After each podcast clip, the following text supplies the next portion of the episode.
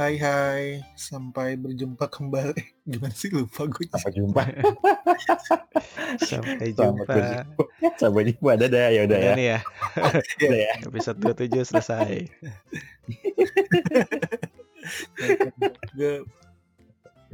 Nih dulu. Hai, selamat berjumpa kembali bersama kami di podcast Mampir ke Meza. Podcast yang membahas Inter Milano, klub yang lagi kayaknya udah lagi mulai stabil ya kayaknya ya.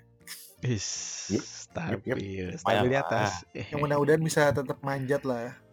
Yep. Di episode ke-27 ini tetap ya personilnya lengkap. Ada saya Endo, didampingin sama Sardi. Halo. Terus sama Cimeng. Halo. Anjir suara gue. Ini ceria banget ya minggu ini ya. Ceria dong. Kenapa? Dua hasil yang dua menang. Lolos ke Seri A. Lolos ke 16 besar. Kita dari mana, Dok? Seri A, Dok. Iya, lolos ke 16 besar nih setelah 10 tahun ya. Iya. Terakhir lolos 2010. 2011 tahun dong. 2000 ya. 10 kompetisi lah ya. Akhirnya bisa lolos ke 16 besar.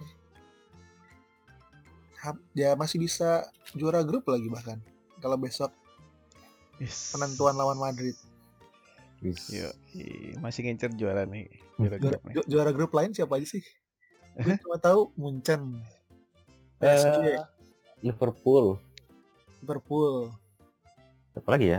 PSG kan? PSG masih ada City bukan? City ya. Ajax ya. Sama Ajax. City, Liverpool, Ajax, Madrid, Bayern. MU. Oh iya. MU, Lille. Kalau ketemunya sama MU saya enak lah. Yes. Lawan Mang Dodo. Anggap enteng. MU-nya udah berubah nih. Pelatih baru nih. Iya. Belum kan? Belum. Masih caretaker. Kalau ketemunya München ya ngap. Ya udah deh, kita sebelum bahas itu kita ke berita sepekan dulu. Ada nggak sih? Ada ya? Paling berita sepekan apaan ya? Masalah kontrak lah kayak biasa. Bozovic katanya udah dikasih tawaran di angka 5,5 juta dan isu-isunya bakal oke. Itu katanya 5,5 juta plus bonus. Sebetulnya kemarin dia kenapa sih ribet banget? Ya nggak tahu. Tawaran menggiurkan kali. Mungkin. Kan München mau, terus PSG juga sempat kan kalau nggak salah. PSG. Iyalah, masa lo nggak mau main bareng Messi? Ngapain? Itu belum ya, tapi ya Perišić kemarin tuh hilalnya gimana besar? Nah yang Ivan kan kontraknya habis ya musim depan kan ya, terus beberapa minggu lalu kan katanya dia nggak mau memperpanjang, pengennya pindah ke Bundesliga lagi gitu katanya.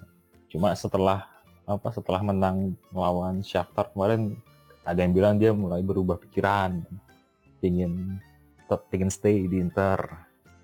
Nah, cuma kalau pengen stay di Inter, kayaknya gajinya harus dipangkas. Nah, ada yang bilang bahwa Marotta ingin memangkas, bukan Marotta sih, tim manajemen Inter pengen memangkas gajinya jadi 3,5 atau 4 gitu. 3,5. 3,5 ya. Itu ya. Kalau gue sih pengen dia stay sih, dia lagi bagus banget mainnya. Mungkin malah ini prime-nya dia lah menurut gue sih dari selama di Inter. Yep, betul. Konsisten, stabil. Apa ya? Maju mundurnya bagus, pas defense bagus, pas attack juga cakep, gila itu dia. Ya, terima kasih pada Conte menemukan posisi baru buat Perišić. Ini udah jadi ini belum? Roberto Carlos baru belum nih? Roberto Carlos dong. Roberto. Sekarang gimana sih Dalbert? Roberto. Hah? Dalbert gimana sih? Dalbert sekarang dia Jerman, Prancis. Cagliari bukan sih? Oh iya ya. Wih, gue enggak tahu malah. Cagliari on loan from Inter. Masih ya di loan ya. Tapi yang perlu diacungi jempol sih emang larinya ya. Udah umur segitu masih gila. Iya. Dia datang ke umurnya berapa sih sekarang? 32, 33 ya? Anjir. Dia lebih muda dari kita ya, anjir. Ya iyalah lu tua gila. Bukan, maksud gue tiap kali melihat footballer gitu ya, mesti yang dipikirin gue mereka tuh lebih tua dari gue. Gue ngeliat kayak ngeliat Lukaku. Anda lupa umur. Entah kenapa gue. Tapi asli lo, gue pertama kali ngeliat kayak gila Lukaku gitu baru umur segitu. Tapi ada yang itu loh yang nggak tahu umur, Lingard. Itu lo bener-bener. Dia itu di otak gue masih umur 20-an awal aja. Ya gue dulu pikir dia pemain muda loh. Potensial. Ternyata taunya begitu. Oh ternyata berita sepekan cuma ini ya. Buat kontrakan duniawi untuk iya. Sama ini sih. Sama ada kisah kabar mantan. Mau dibahas nggak ini? Bahasa aja. Itu kayaknya si Big Rom hari ini ya, pagi ini waktu WIB itu deactivate account Twitter. Nah itu gue kayaknya gue liat kemarin dah. Gue sih baru ngehnya itu pagi ini sih. Baru ngehnya segitu. Terus gue cek ada apa dia tutup akun. Kayaknya waktu dia ngeposting selfie gitu, captionnya entah captionnya apa, tapi kayaknya banyak diserang gitu dia. Dia diserang dia army. Hei, nanti kayak ini loh. Tutup akun lo nanti. Akun. Ada yang tutup akun lo, gara-gara itu. Nah itu, gue sih gimana ya? Yang nyerang itu apa nggak punya kerjaan kali ya? Hehe, netizen punya kerjaan juga nggak ngaruh. Cybercrime emang selalu punya waktu buat nyerang. Makanya gimana ya? Cyber army coba gitu loh. Cyber army. Yang bikin gue nggak habis pikir soalnya katanya yang nyerang itu netizen Inter. Bikin gue gator. Bikin gue. Makanya Inter-Nijen anjir. Net Tinter. Ada tuh akun dulu namanya gitu tuh. Twinter. Oh. Suka gitu ya. Ya sudahlah. Makanya maha benar netizen dengan segala tangannya. Ya harus tahan lah menurut gue kayak gitu. Semoga Bikrom bisa menemukan kestabilan kembali. Ya kita langsung bahas ke ini main topiknya yang mana ya? Yang atas ini. Yang future. Oh future, berarti oh ya. Berarti dua pertandingan di minggu lalu itu kan yang pertama dulu deh yang agak hype nih.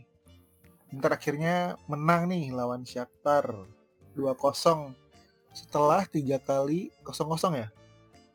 2 kali 0-0. 2 kali 0-0. 1 kali imbangnya, gue lupa berapa. 5-0 kan itu pernah? Pernah. Itu yang UEFA bukannya 5-1. 5-1 ya. Ya setelah biasanya malesin banget lah kalau ketemu tim ini dan ternyata akhirnya bisa menang juga dan sudah dipastikan lolos ke 16 besar. Alhamdulillah. Capaian tadi setelah 11 tahun. Terakhir era Mourinho ya pas treble. Mourinho setelah treble. Lah Benitez ya. Benitez lolos ya. Yang akhirnya kalah sama Schalke ya. Ranocchia tuh masih ngerasain tuh. Schalke kan? Schalke. Iya Schalke. Telak banget. Bukan Marcel. Hah? Hmm? Kan menang Marseille. Kan 2010-2011 itu kan pertama menang München dulu ya, Bea. Habis itu babak comeback gara-gara Pandev tuh. Terus habis itu ketemu Schalke. Ada Raul. Yang ada Raul ya. Heeh. Disikat gila-gilaan. Itu kalau gua enggak salah awal mulanya si Ralf Rangnick agak naik ya. Iya, betul.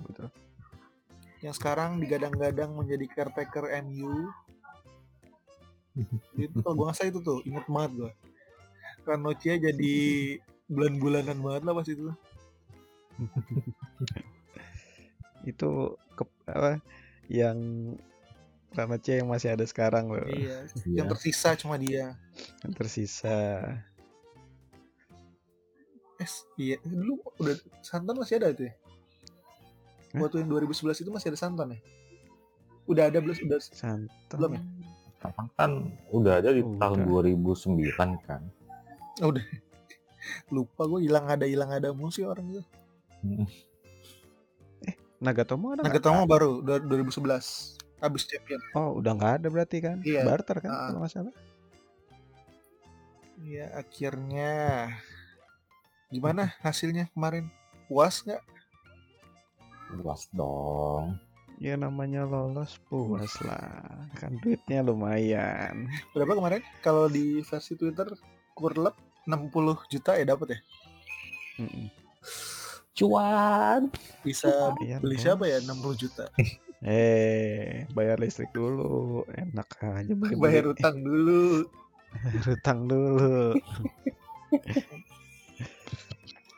Nah, akhirnya kan lolos. Ini kenapa nih kayaknya Inter bisa lolos akhirnya menurut kalian? Karena grupnya kah? Karena pemainnya lagi perform semua atau karena pelatihnya nih? Mana Bang? Gua dulu nih Lar. Iya. Ada. Kalau gue sih faktor kualitas pemain bisa jadi berpengaruh sih. Kualitas pemain. Kualitas tim lawan. Tim lawan. Iyalah, kualitas tim lawan lah. Kan sama sama musim lalu, cuma hilang satu doang. Tapi hilang satu kan dengan stature yang jauh berbeda. Kalau dulu kita masih harus bertandang ke Jerman, ke München, Gladbach. Sekarang kita melawan Sheriff Tiraspol, dua lawan yang secara harusnya di atas kertas itu jauh berbeda kan kualitasnya. Gitu. Kalau musim lalu kan kita diharapkan menang melawan Shakhtar kan, yang bisa disapu bersih. Ternyata lawan Shakhtarnya melempem. Tuh. Kalau sekarang kan kita bisa sapu bersih tuh pas lawan Sheriff. Ketolong Sheriff ya berarti ya. Itu jadi salah satu kualitas salah satu faktor sih menurut gue. Apa lagi ya? Mungkin juga mentalnya juga ada tuh, soalnya kan habis juara lah ya. Kita nggak bisa memungkiri setelah era Conte, di era Conte Inter tuh mentalnya udah ada lah, udah kebentuk, udah pernah juara. Jadi mereka tahu gimana untuk bisa menang. Itu. Mungkin Sardi mau menambahkan?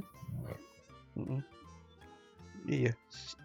Iya, menurut gue karena secara umum lebih siap aja sih untuk mengarungi champion kali ini. Karena kan kalau misalnya musim lalu sebenarnya peluangnya gede, cuman karena penyakitnya masih kambuh, itu yang suka menyusahkan diri sendiri. Akhirnya ketika di pertandingan terakhir tuh, itu ketika mental dibutuhkan malah goyah kan, malah nggak bisa dapetin poin gitu. Nah sementara sekarang menurut gua udah lebih siap, kalau misalnya kayak kemarin kan, gue ingat waktu kita prediksi Liga Champion, kan Endo selalu bilang tuh kalau lawan tim kayak Sheriff ini bakal tricky gitu. Apalagi kan ngelihat dua pertandingan awalnya Sheriff kan menang tuh lawan Madrid, lawan Shakhtar kan. Gila. Tapi akhirnya Internya juga enggak apa ya? Enggak gentar, enggak aneh-aneh lah permainannya. Malah kan bisa dua kali menang dengan menurut gue permainan yang seharusnya tim besar perlihatkan kan. Nggak kayak musim lalu yang ketika nggak bisa ngebobol nih langsung ada kepanikan, buru-buru segala macam gitu. Kalau sekarang gue lihat Internya juga nggak kayak gitu. Makanya ketika Sheriff kemarin bisa menang 2 pertandingan, nah itu bikin mulus lah langkah Inter ketika bertandang ke Shakhtar gitu, nggak terlalu panik, pede, apalagi sebelumnya kan menang lawan Napoli kan gitu. Jadi ya menurut gue itu aja sih, semesta kung lah kayaknya sekarang ini, semesta mendukung, semesta kung. Kalau dari pemain nih nggak ada nih yang bahas dari sektor pemain gitu. Ada ya, kalau aja gimana? Iya, dari kan nggak banyak berubah hitungannya kan. Kalau secara market value kan turun kan sebenarnya. Tapi gimana nih kalau menurut kalian? Ya menurut gua masalah market value nggak bisa jadi jaminan juga sih. Jadi efek banget kan nih main-main sekarang, maksud gue itu sih poinnya. Jelas ini ya, jelas berpengaruh ya. Iya, gelontoran golnya Dzeko kan lo nggak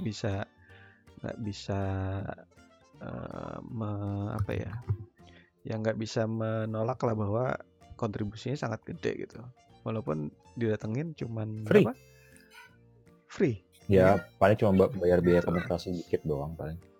Ya kompensasi gitu. Terus kayak Hakan yang akhirnya kita bisa punya kayak senjata mematikan di sisi free kick atau bola-bola mati itu kan menjadi peluru juga kan gitu. Pemain baru pun menurut gua pertama punya kontribusi yang luar biasa besar dan memang bisa dimaksimalkan sama Inzaghi gitu. Makanya hasilnya pun ya oke lah, sesuai target gitu. Kalau pelatih, nah ini kalau si Sardi bilang tadi ngomong target, nah kebetulan si Inzaghi di press conference dia yang pertama bilang bahwa targetnya dia musim ini adalah membawa Inter lolos ke ronde 16 besar Champions League. Capai dong, udah selesai dong. Capai dong. Berarti KPI-nya udah nih ya. Udah. KPI-nya udah. Tinggal nanti nyari bonusan aja nih. Gitu. Nah, faktor pelatih juga gue salut sih sama Inzaghi. Dia kan punya karakter yang berbeda ya dengan Conte ya. Kalau Conte kan kita tahu Conte itu sangat demanding, suka banget menuntut, pengen inilah, pengen itulah, dan ketika tuntutannya tidak terpenuhi dia akan ngomel-ngomel, mulai marah-marah gitu kan. Itu kan berbanding terbalik dengan Inzaghi yang cenderung nerima wae, apa yang ada itu yang gue pakai gitu kan. Dan itu mungkin buat gue gue jadi sedikit lega sih, sedikit tenang, karena gue tahu bahwa Inzaghi bisa memanfaatkan apa yang dia punya. Walaupun gue sih ketika kemarin waktu masih buntu itu gue sempet kangen ini kalau ada Lukaku atau kalau ada Hakimi ini harusnya bisa ini gol banyak ini. Move on bro. Masih kangen. Iya. Yeah. Apalagi sama Hakimi, aduh. Kemarin sih sudah lah ada Darmian. Nah itu Darmian juga cakep banget sih ini. Cancelo cakep mau. Kemarin Cancelo kena Hakimi tadi. Yang... Iya. Oh iya. Enggak yang kemarin dia menang lawan apa tuh? Oh Liga ya. Lupa gue. Liga ya. Everton. Liga. Iya, oh iya. Asisnya anjir cakep banget itu. Siapa? Terkala ya. Siapa? Sterling apa Jesus ya? Yang golin. Sterling ya. Itu Sterling tuh. Asisnya cakep banget bener. Apa tuh nama tekniknya? Kritola bukan? Quares Mais. Iya, apa? Oh yang kaki luar itu ya. Kritola kan? Itu padahal rame banget loh. Maksud gue bukan yang defense banyak gitu, tembus ya. Emang rezekinya City. Sayang tuh kemarin Juve nggak bisa manfaatin ya.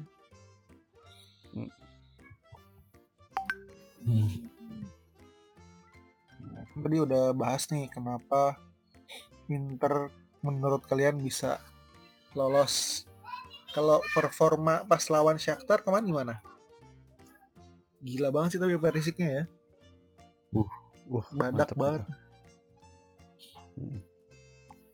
Siapa yang mau berkomentar duluan? Tuh.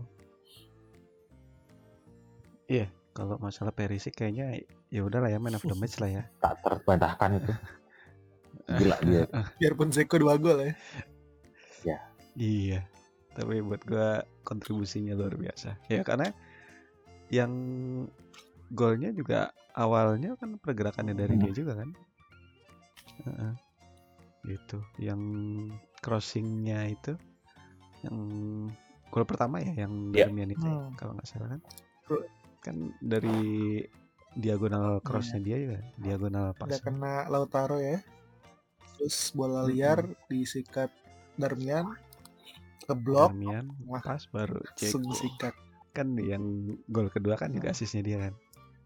Anjir, crossingnya enak. Sayang banget gitu. Golnya dia dianulir. Nah iya. Ya mungkin kalau dia golin udah fix lah. Udah match gitu ya. Kita sudah menemukan bek kiri yang bisa diandalkan lah. Walaupun nggak tahu nih masih bisa berlanjut apa enggak musim depan nih. Ya, tapi khusus buat Shakhtar kemarin terbaik lah kalau menurut gue. Dan salah satu penampilan terbaiknya Ivan juga kan musim ini kalau menurut gue sih. Yang gue apresiasi banget itu dia defense-nya cakep loh. Dia ada momen ketika ada bola lambung datang yang kayaknya Bastoni itu nggak bisa antisipasi.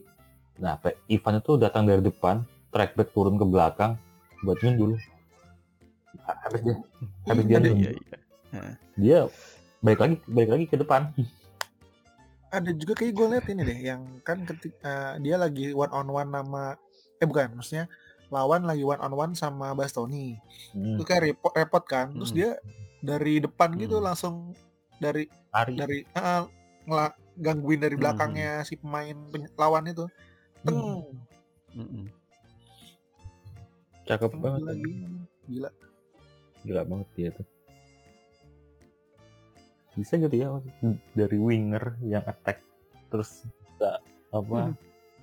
melatih defense-nya dia sampai jadi left wing back yang top. Ya poinnya sih menurut gue tetap stamina-nya ya. Dari dulu kalau lo inget dia waktu bersama Nagatomo malah orang aman kalau dia sama maksudnya aman Nagatomo kalau sama dia gitu. Iya. Dibantuin. Iya. Padahal dia dulu senengnya cut in shoot. Iya. Terus versi itu Icardi ya. Follow-followan. Iya. Tempat hengkang itu pas awal Conte ya. Iya, di awal kan dia dites katanya enggak bisa nih kayaknya nih bukan qualified gua.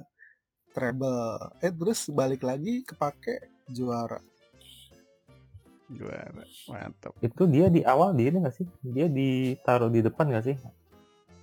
Enggak kan? Emang di pasangnya agak turun gitu, man. Udah dibilang waktu itu. Kan dia... Ya, tapi pernah sih di tandem di depan. Tapi ya enggak ini juga. Karena dia lebih nyayap.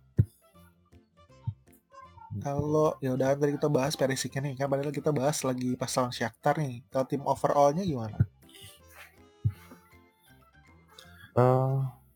Tim overall secara performa tim masih bisa melanjutkan apa yang mereka kasih di laga lawan Napoli. Mainnya rapi, bola yang gue waktu laga pertama lawan Shakhtar gue ngelihatnya kayaknya Inter susah banget untuk menang duel-duel 50-50. Di kemarin itu bisa menang banyak di duel-duel kayak gitu. Terus defense juga rapi. Terus Hakan juga yang gue lihat sih kemarin juga masih cakep mainnya. Akhirnya dia bisa bisa dikatakan bisa bersanding lah dengan Barella dan Brozovic. Terus Darmian, kita tahu Darmian itu bisa diandalkan banget untuk ngisi sayap kanan. Defense-nya bagus, disiplin. Nah, yang unik ini si Dzeko nih, lini depan. Lagi-lagi, sebenarnya kan sebelum gol pertama ada kan Inter peluang banyak ya. Peluang banyak banget, gila. Gol pertama itu yang shootnya Barella lah, yang di depan gawang tapi dia lolos. Terus yang Dzeko salah shoot, terus yang Dzeko juga keselip gitu kan. Itu gue sampai mikir ini Dzeko lagi lag-nya nih untuk finishingnya. Ternyata di half time setelah istirahat langsung bikin 2 gol. Ya itu sih. Untuk lini depan tengah sih, lini depan belakang, lini belakang dan lini tengahnya sih solid. Cuma lini depannya yang memang harus diasah lagi. Soalnya gimana ya, biar bisa bikin gol dengan peluang yang dikit, bukan bikin peluang banyak hanya untuk bikin 2 gol. Tapi kayaknya keran golnya udah mulai keluar ini nih, terbuka nih. Kan kemarin Toro tuh setelah sekian lama nggak ngegolin dari open play. Dzeko kan juga udah pertandingan ya? Iya udah lama kayaknya. Agak lama juga kan Dzeko. Ya semoga pertanda lah kerannya udah kebuka dan kagak macet lagi. Gitu. Yang gue notice sih waktu gol itu loh, gol pertamanya Dzeko itu gue awalnya nggak notice, cuma ketika lihat replaynya tuh ngelihat Lautaro tuh itu banget loh, kayak seneng banget loh. Begitu gol muncul tuh kayaknya semua pemain kayak lega gitu loh. Kelamaan puasa. Ini kalau menurut gue kemarin ya itu Dzeko tuh lucky bastard banget sih. Ya orang pas dia gol pertama itu menurut gue arahnya nggak umum loh. Itu ada 2 pemain yang ngapit di antara arah shootnya kan. Iya. Kayak Barella minta tuh udah. Untung gol. Kalau yang gol kedua mah ya udah tinggal nemu doang. Umpannya cakep banget. Bola jatuhnya enak. Itu khasnya yang si Perišić banget. Kan dribble tekuk dikit diangkat deh. Iya. Bolanya gantung gitu ya jatuhnya. Tapi gue gemes kemarin yang Lautaro itu loh, yang passingnya Darmian shot enak banget kan. Terus kalau menurut gue dia terupas ke Dzeko tuh enak banget, padahal dia maksanya ngocor tapi ya ini masih penasaran, masih pengen lanjutin gol. Iya kan Napoli kemarin kan nyetak 1 tuh. Pengen lagi. Calha juga oke sih pas pertandingan itu. Baik, aman. Cuma gemes pas terakhir-terakhir aja sih. Kocer-kacer Darmian abis tapi terakhir-terakhir itu capek deh. Yudio main mulu di mana-mana lagi. Iya. Terus ada ya lumayan lah Sensi bisa membuat shoot 1 on goal. Tapi kenapa entah kalau menurut gue tuh dia shootnya untuk main bola kurang kenceng. Iya loh, apa sensi dia yang itu ya, yang shootnya dia di menit akhir itu ya. Itu gue udah ngarep loh. Kalau dia bikin gol aja itu pasti heboh itu. Akhirnya sensi bikin gol lagi.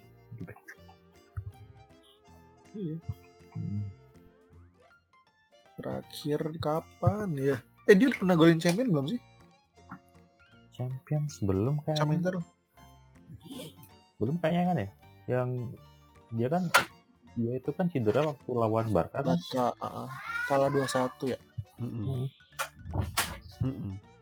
Setelah itu ya udah susah lagi bikin gol.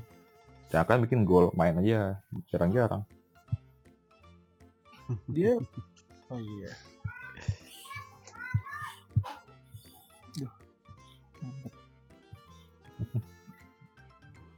Ya semoga nanti ini gimana harapannya, mau jadi juara grup apa enggak?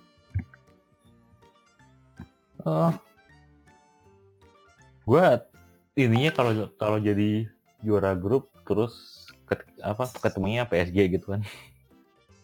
Ya tapi kalau bicara peluang kayaknya kalau ngelihat yang juara grup lebih sangar-sangar sih bakalan.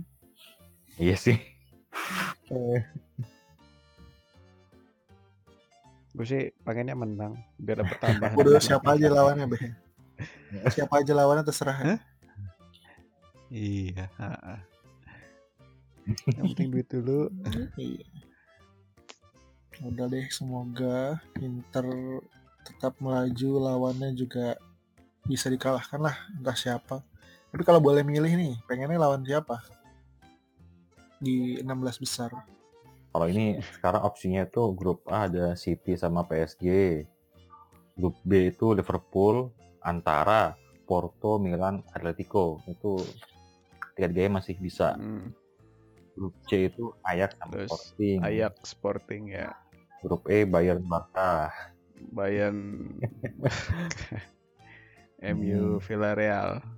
Grup B ambil Augsburg. Gak tau ada pilihan lo pasti ada. Yang di grup Lille paling. Iya. Gue nggak malah. Gue Salzburg ya. Gue yang di grup C malah. Ajax Sporting. Ini apa sih? Gue nggak tahu. Tapi lawan Ajax Sporting atau Dortmund iya paling yang masih. Dortmund udah kalah coy. Dortmund udah nggak lolos. Oh iya ya. Oh kalah ini ya. Sport. Oh, iya. Kayak sama Sporting dong, udah kalah poin sama kalah head to head. Nah, gue mau Sevilla aja lah.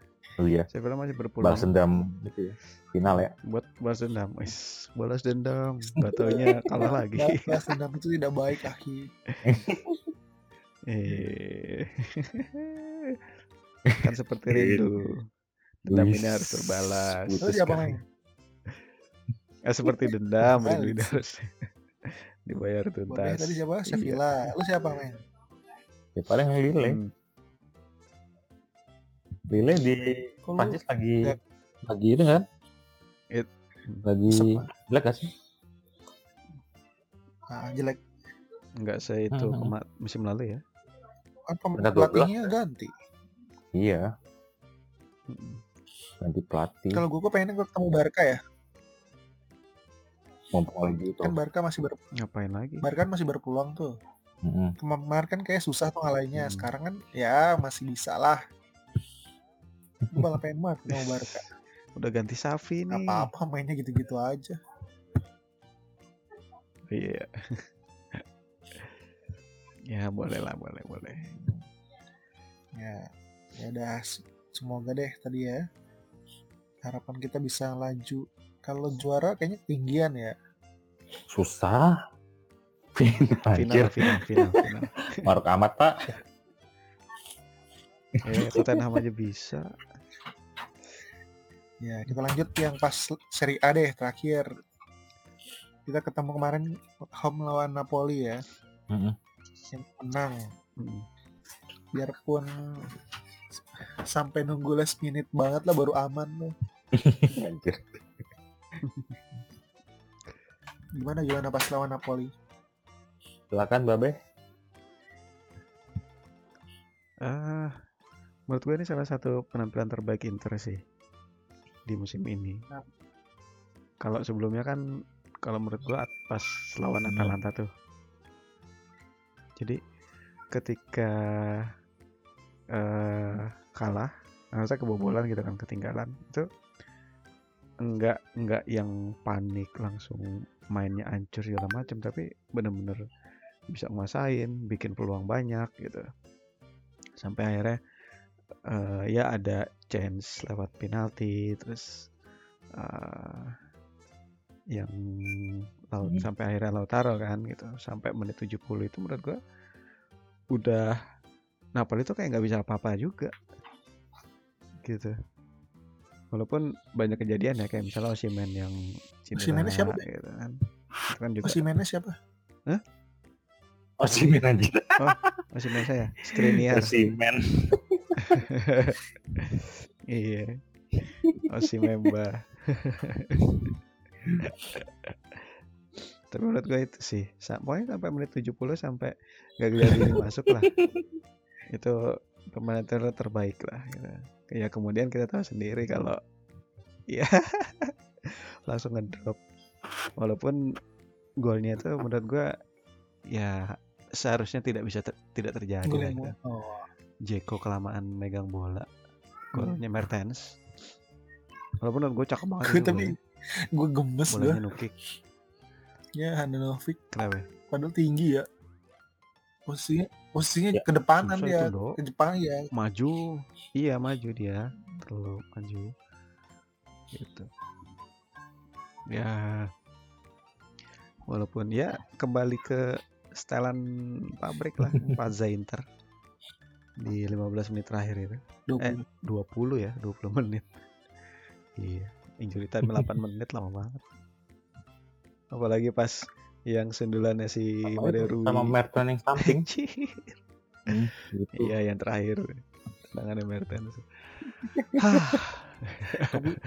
Ya, masih di dan Mario Rui itu ya benar ya. Dia yang sundulan Mario Rui itu. Itu yang meme sih, gambar yang Spalletti jatuh itu pas Mario Rui apa yang pasti insinya sih itu.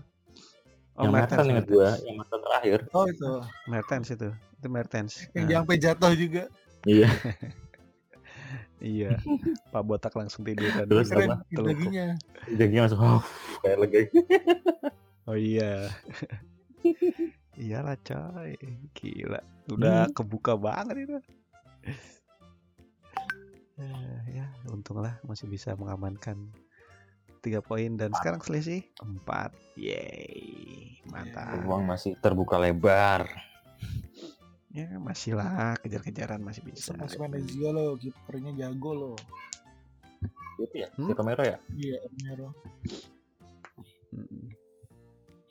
Dan lagi-lagi pas itu MOTM-nya Perišić ya? Nah, match buat gue iya sih. MOTM-nya pas lawan Napoli? Bukannya Darmian ya? Seingat gue Perišić. Kayaknya gue baca di beberapa si VD. Dia kan suka tuh yang dari beberapa media. Saya gue Darmian. GDS gitu ya? Iya. Kalau lu siapa gue MTM-nya? Ya, gue sih sepakat Darmian. Karena benar-benar ya, walaupun di peluangnya Mario Rui sama Mertens itu kan sebenarnya dari posisinya dia, tapi dia sebenarnya yang ngejaga apa yang ditinggal sama center back kan. Tapi secara permainan menurut gue Darmian sih, maju mundurnya, balance-nya yang dikasih itu, sama hampir dia kan bikin peluang kayak waktu lawan Milan kan, dia nerima umpan jauh terus tekuk dikit gitu, nyaris gitu. Kalau gue itu. Jadi masih ada lah ya chance juara lah ya, masih bisa konten Seri A title. Bisa, bisa. Masih musim masih panjang. Yang cuman ada yang mau tambahin, men? Gue yang buat tambahin apa ya? Nunggu Piala Afrika. Nah, penentuan tuh. Emang kenapa? Piala Afrika? Ya kan lawan-lawan pada banyak yang main kan. Iya, pesaing kan banyak. Milan kan ada Messi, ada Benacer. Terus ya Osimhen cedera juga sih untuk untungnya. Koulibaly tuh itu bukan sih? Koulibaly ya. Afrika juga. Iya, tim-tim saingan banyak yang itu ya. Prancis gitu. Bukan ya? Prancis ya? Hah? Si Koulibaly itu Senegal. Senegal ya? Senegal. Terus apa lagi? Lagi ya? Gue yang kemarin Inter lawan Napoli sih setuju sama Babe itu. Itu salah satu penampilan terbaik Inter di musim ini. Dan yang bikin lebih bagus lagi adalah mereka menampilkan itu bukan pas lawan tim ecek-ecek. Lawannya itu saingan untuk juara. Back to back lagi ya kemarin Milan. Iya. Napoli. Betul. Yang pas lawan Milan kita mungkin yang ditampilkan nggak sebagus lawan Napoli, tapi masih solid. Masih bisa menang harusnya. Asalkan penaltinya Lautaro masuk. Yang pas Napoli itu benar-benar bagus banget sampai momen di mana Gardini masuk. Gitu. Terus yang bikin gue suka adalah Napoli kan datang ke San Siro dengan prestasi defense terbaik kan ya, cuma jebol 4. Yeah. Dan pas lawan Inter mereka unggul duluan lewat gol yang bagus juga. Tapi setelah itu Inter langsung menguasai pertandingan dan bisa bikin 3 gol dalam 60 menit. Itu kan berarti menandakan bahwa meskipun lini depan Inter itu nggak tajam-tajam amat, tapi cara mereka menciptakan peluang itu bagus sehingga masih bisa bikin 3 gol gitu.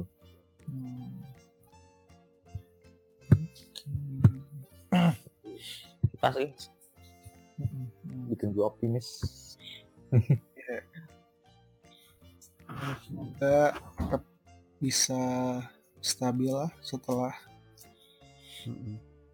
berat yang kemarin di Oktober November ini. Ya lumayan di atas ekspektasi lah, gapnya udah bisa terjaga.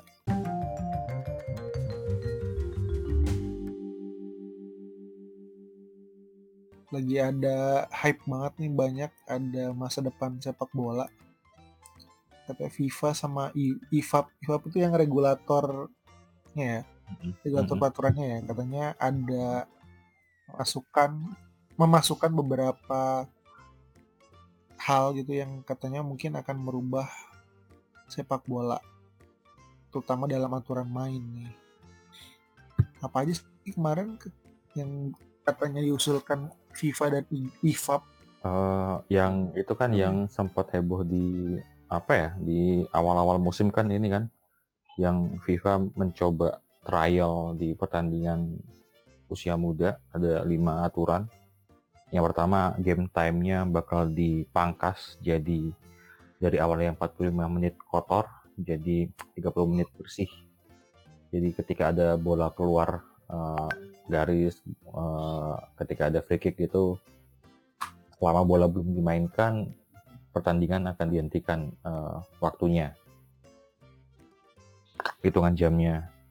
Terus yang kedua, substitute itu kalau sekarang kan udah ditambah jadi 5 ya. Nah itu kecuali Liga Inggris, kecuali IPL masih 3. Nah itu di pertandingan uji coba itu dibuat unlimited substitute, jadi terserah pelatih mau pakai berapa kali pergantian. Terus yang ketiga ada ide yang mengadopsi dari hoki, ice hockey, itu ada sinbin, keranjang dosa. Jadi pemain yang kena kartu kuning itu disuruh ke pinggir lapangan dulu nggak boleh ikut main sampai 10 menit. Biar ini kayaknya, biar adem gitu kepalanya. Terus yang selanjutnya itu penghapusan throw-in. Jadi alih-alih kita melempar pakai tangan, bolanya di sekarang bakal ditendang pakai kaki. Terus aturan kelima yang diuji cobakan itu adalah dari corner bisa langsung dribbling, nggak harus ditendang pas dulu, di pas atau dilambungkan dulu. Itu yang lima aturan di awal musim itu yang katanya diuji cobakan. Terus awal minggu ini kayaknya ada lagi isu bahwa IFAB ingin menjajal penambahan durasi halftime, jeda istirahat yang biasanya itu di 15 menit akan diperpanjang jadi 25 menit dengan alasan untuk apa ya? Alasannya ya cuan sih ya. Halftime show ya. Halftime show. Biar bisa kayak itu, kayak apa sih? NFL. Super Bowl. Gitu sih. Gimana, ada tanggapan terhadap masukan itu? Apa ya?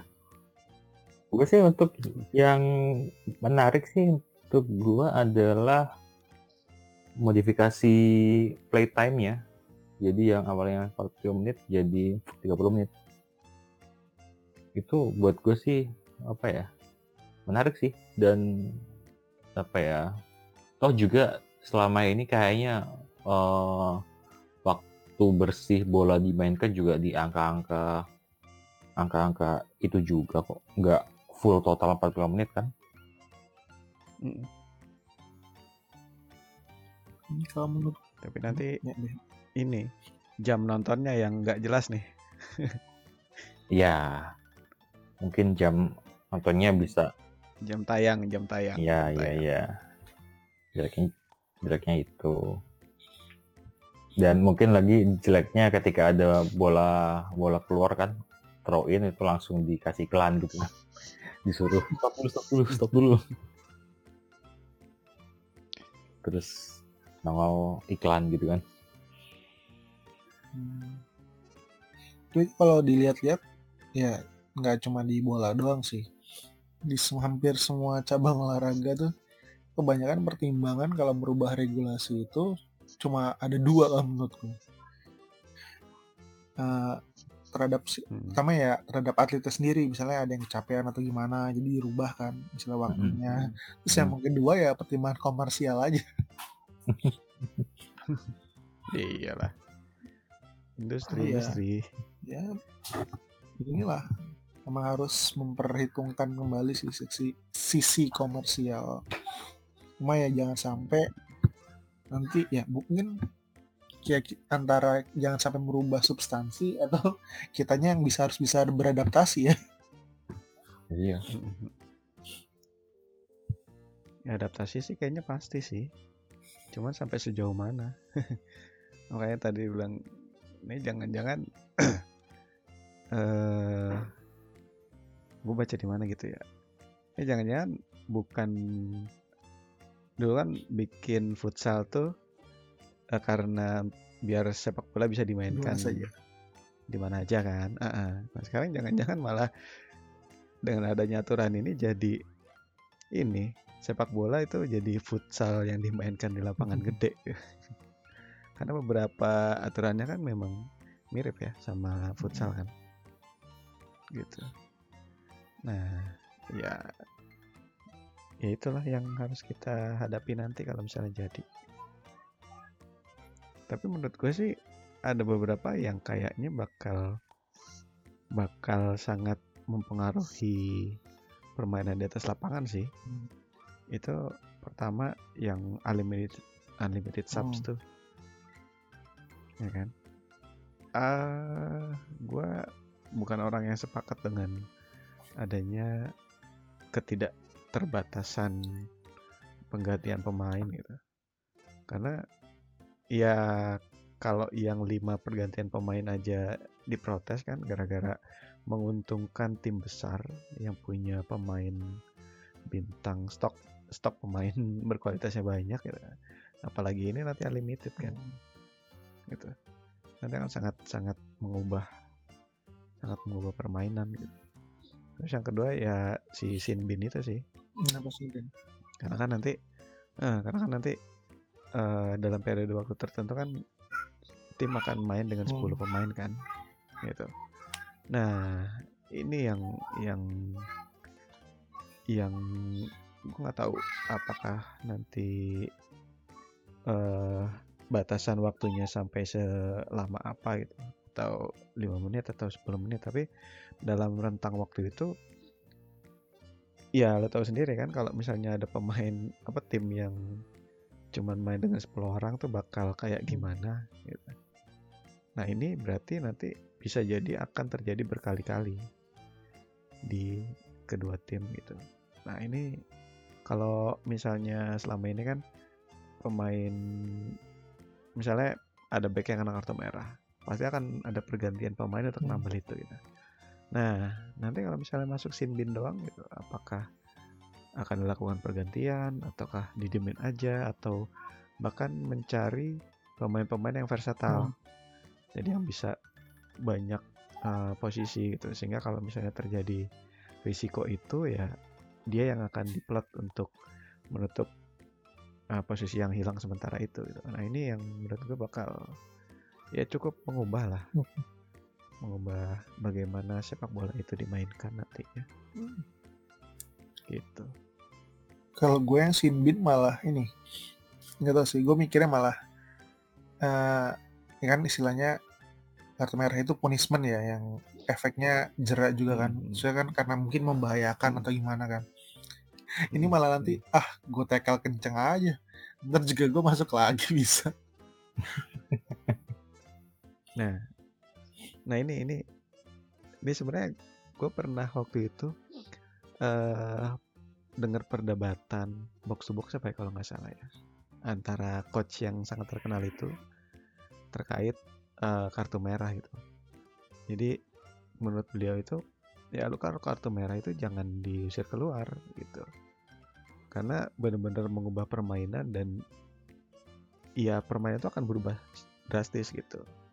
Harusnya entah dia dikasih hukuman larangan bertanding 10 kali atau segala macamnya gitu. Nah di situ gue juga berpikir yang sama, Dok. Coba bayangkan ketika lu lagi di final Liga Champion gitu, lawan Lionel Messi, dikorbanin aja satu, hajar tuh Messi. Ya enggak? Gitu kan. Kalau misalnya mau memainkan sepak bola yang kotor lah misalnya. Toh kalau misalnya berhasil kan juara gitu. Kan yang dihitung juaranya gitu. Ya enggak? Iya, akan ada konsekuensi kayak gitu sih.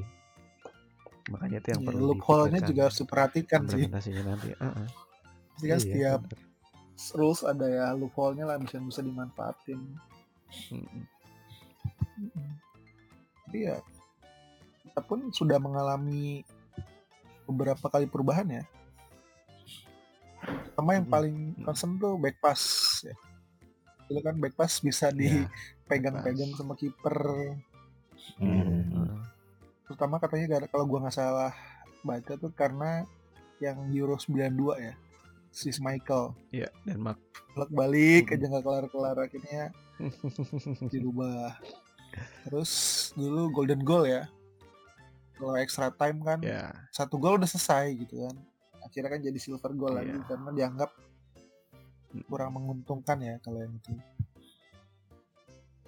Kurang fair karena langsung menutup peluang si tim lawan buat menyamakan kedudukan atau membalikan kan.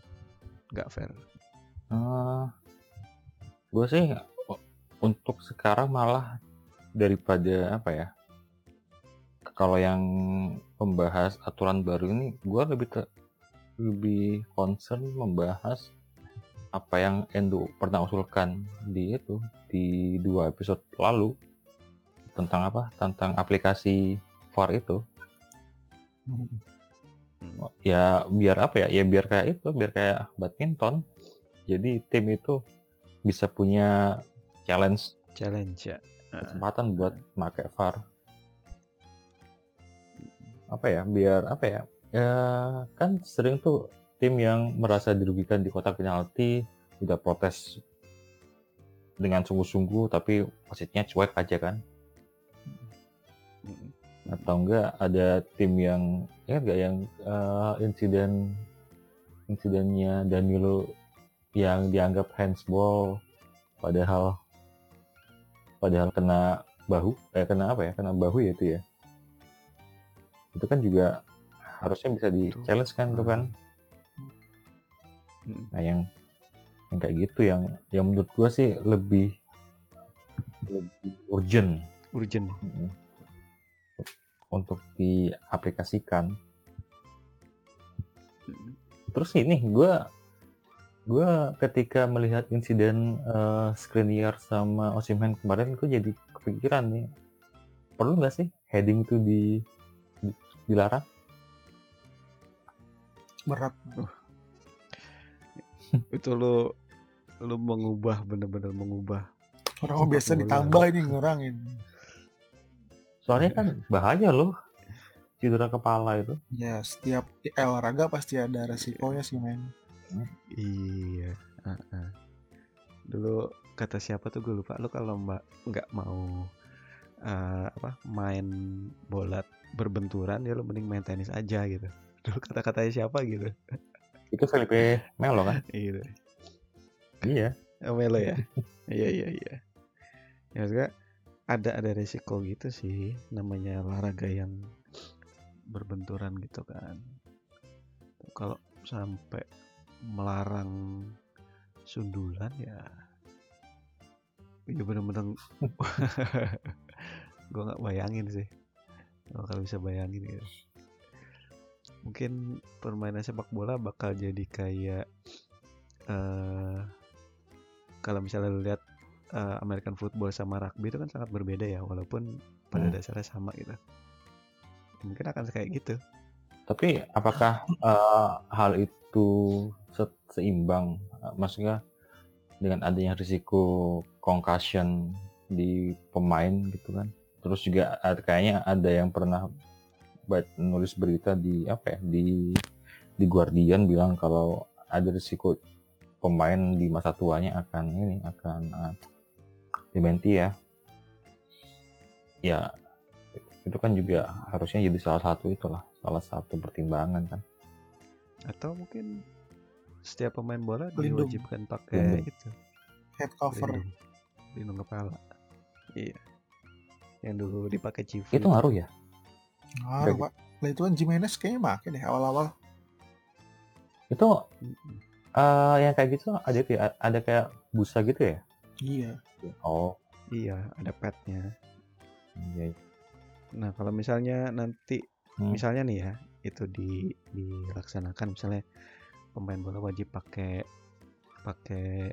pelindung kepala. Nah, itu juga bakal mendorong, kalau nggak salah kan kemarin itu ada usulan juga kalau bukan usulan sih, kayak sepak bola tuh kayak ketinggalan sama NFL gitu kan. NFL udah bisa pakai teknologi macam-macam, bisa ya ini itulah, di helmnya kan isinya bukan cuma sekedar helm kan kalau di American football itu gitu. Ya mungkin kalau misalnya nanti udah pakai pelindung kepala kayak gitu, mau dikasih kayak speaker earphone gitu kan, bisa kan.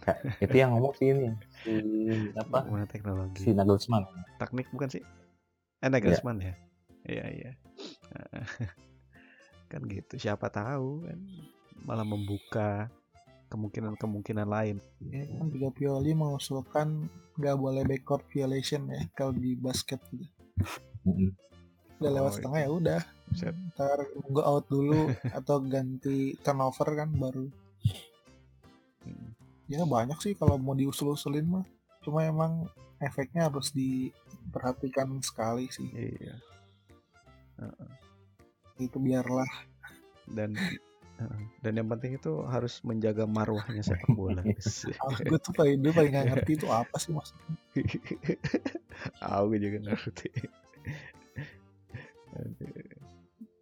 Ya maksudnya mungkin biar soulnya ya, tetap ada ya.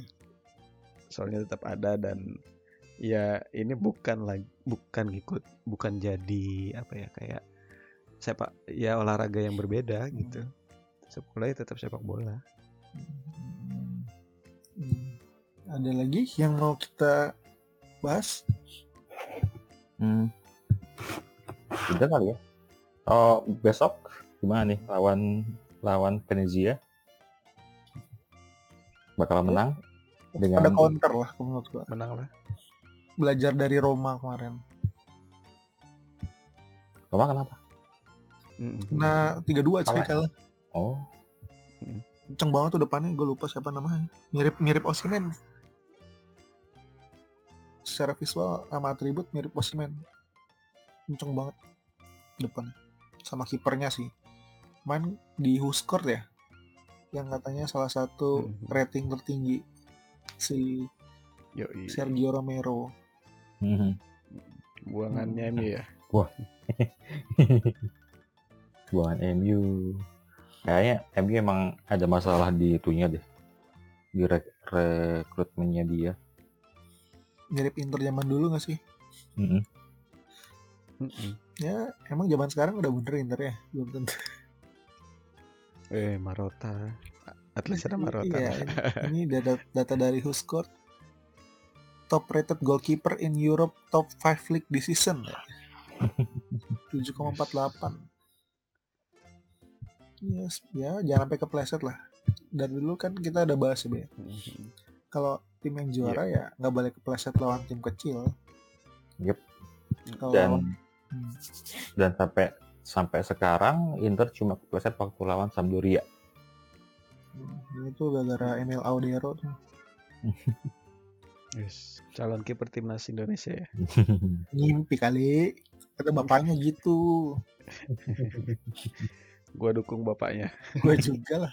Ya kali gue dikasih ke Eropa lain juga banyak yang mau nerima. Ngapain di Indonesia? Itu bapaknya asik banget sih. Out of the box. Biarpun sekarang jadi rame gitu. Apa-apa. Banyak yang dukung kok. Ya udah mungkin di episode 27 ini kita sudahi saja Kang ya. Udah 1 jam juga. Terima kasih sudah mendengarkan ocehan kami ini. Ini kita sama-sama ngobrol aja ya, bukan yang paling paham sepak bola. Ya kalau mau interaksi sama kita bisa di Twitter @kemeaza ya. Itu bisa kan kalau ada mau topik yang mau dibahas, ada mau apa misalnya. Ya mesti mau nanya-nanya apa bisalah ke situlah. Silakan ikutin ramein aja. Sama juga ada di Instagram di @mampirkamiaza. Mungkin segitu aja dari saya. Ada lagi yang mau disampaikan? Cukup. Ya udah. Dadah, ciao, sampai bertemu kembali di episode berikutnya. Ciao.